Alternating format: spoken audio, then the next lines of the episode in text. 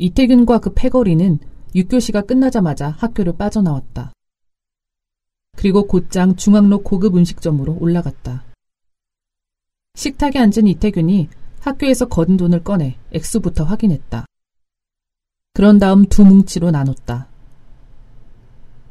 자, 이것은 선배님들한테 상납할 돈이고, 이것은 우리가 쓸 돈이야. 1년 선배, 2년 선배 다 주는 거야? 아니, 1년 선배만. 2년 선배는 1년 선배가 또 주지. 그렇게 서로 서로 도와가면서 사는 거래, 학배 형이. 그 형 곧 중앙로파 행동대장 될 거야. 그러면 BMW 차 한 대 나오고 밑으로 부하가 20명도 넘는단다. 짱 멋있지 않냐? 그 형 별명이 칼맨인데 칼 쓰는 법도 가르쳐 줬어. 다음에 내가 너희도 인사시켜 줄게. 어, 그래, 그래. 꼭 인사시켜줘. 꼭이야, 태균아. 왕재리가 애원하듯 달라붙었다. 삼각김밥과 이쑤시개도 마찬가지였다. 걱정 마, 짜샤. 자, 오늘은 뭘 먹을까?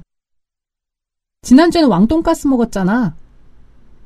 야, 이제 좀 고급스럽게 먹자. 비싼 걸로 시켜. 내가 한턱 쏠 테니까. 이태균이 돈뭉치를 흔들어 보이며 으스댔다. 그러면 나는 함박스텍 특대. 나는 비프가스.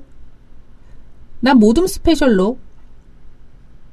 민서원과 몇몇 다른 아이에게서 강제 상납을 받은 돈으로 이태균 일행은 저녁을 먹고 담배를 사고 게임을 했다. 그런 뒤 막대 사탕을 하나씩 빨면서 어슬렁 어슬렁 공지천으로 향했다. 맥주와 안주가 든 비닐봉투를 들고서였다.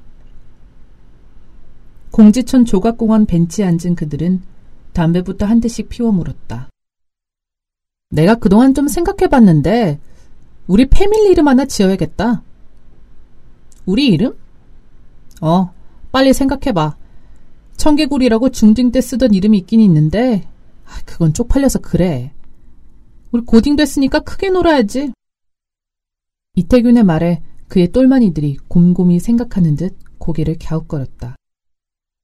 그러다 각기 한 가지씩 이름을 댔다. 공지천파? 우정파? 의리파? 장난하지 말고 제대로 좀 지어봐, 입돌박들아.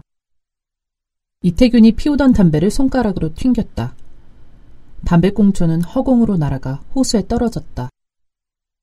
잔잔하던 호수 표면에 조그만 동심원이 생겨났다. 동심원은 점점 커지면서 멀리 멀리 번져나갔다. 효자파 어때? 삼각김밥이 담배 연기를 내뿜고 나서 말했다.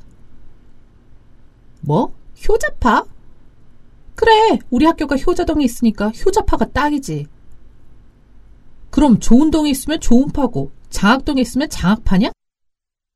이쑤시개가 눈살을 찡그리며 핀잔을 주었다. 뭔가 강하면서도 상대 새끼들 기를 팍팍 죽이는 그런 이름 없을까? 그런 거라면...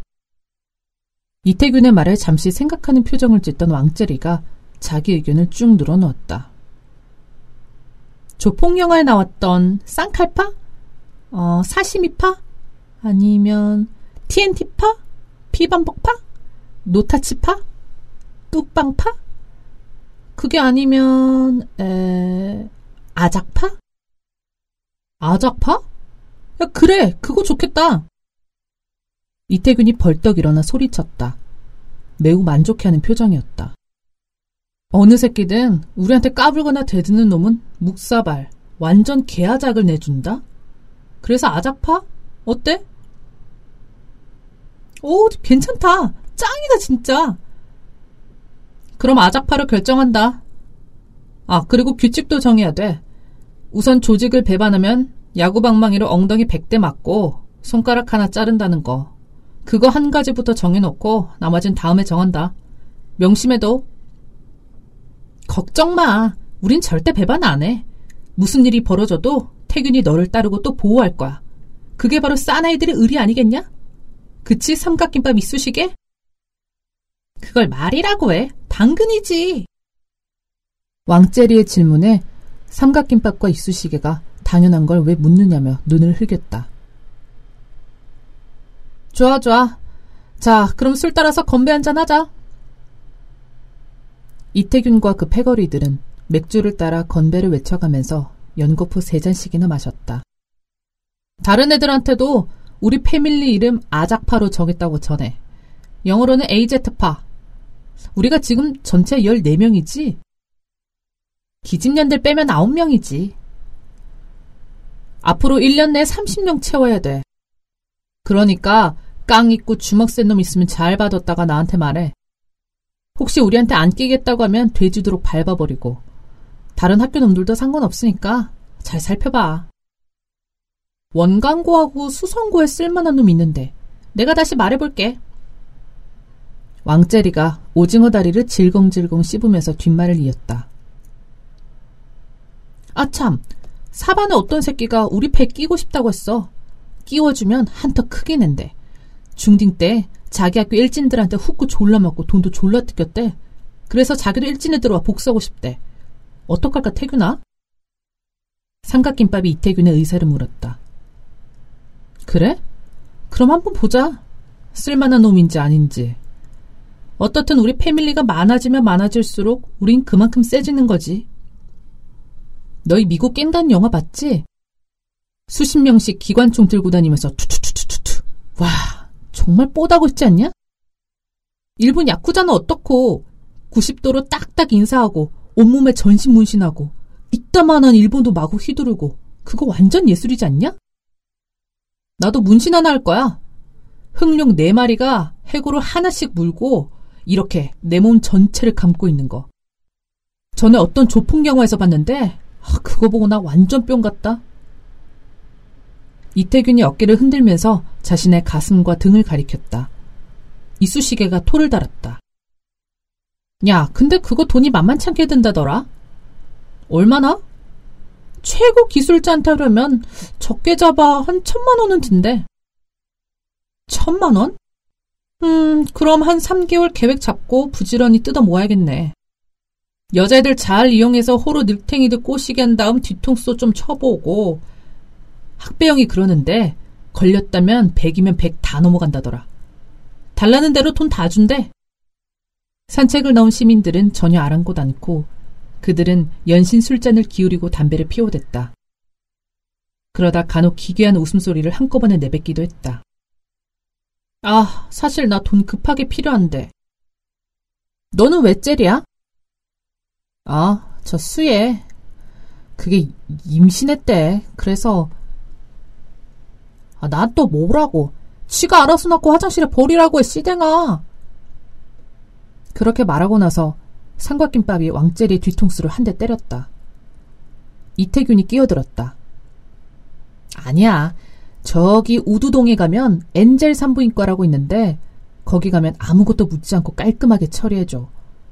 작년에 내가 금선이 데리고 가봤잖냐.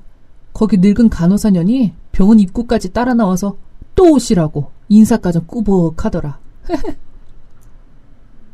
얼마냐? 한 50만원? 50만원은 무슨? 처음에 20만원 부르는데 돈 없다고 발랑 까지면 5만원 깎아줘. 젤리 너 15만원은 있지? 저번에 삥 뜯은 거 다 쓰고 지금은 없어. 엄마한테 학원비 탄 것도 다 써버리고 한탕 얼른 해야 돼. 15만원은 내가 대줄 테니까 걱정 마. 아 참, 야, 니네 그년 알지? 이태균이 맥주잔을 비우려다 말고 물었다. 똘마니들의 시선이 이태균에게 집중됐다. 누구?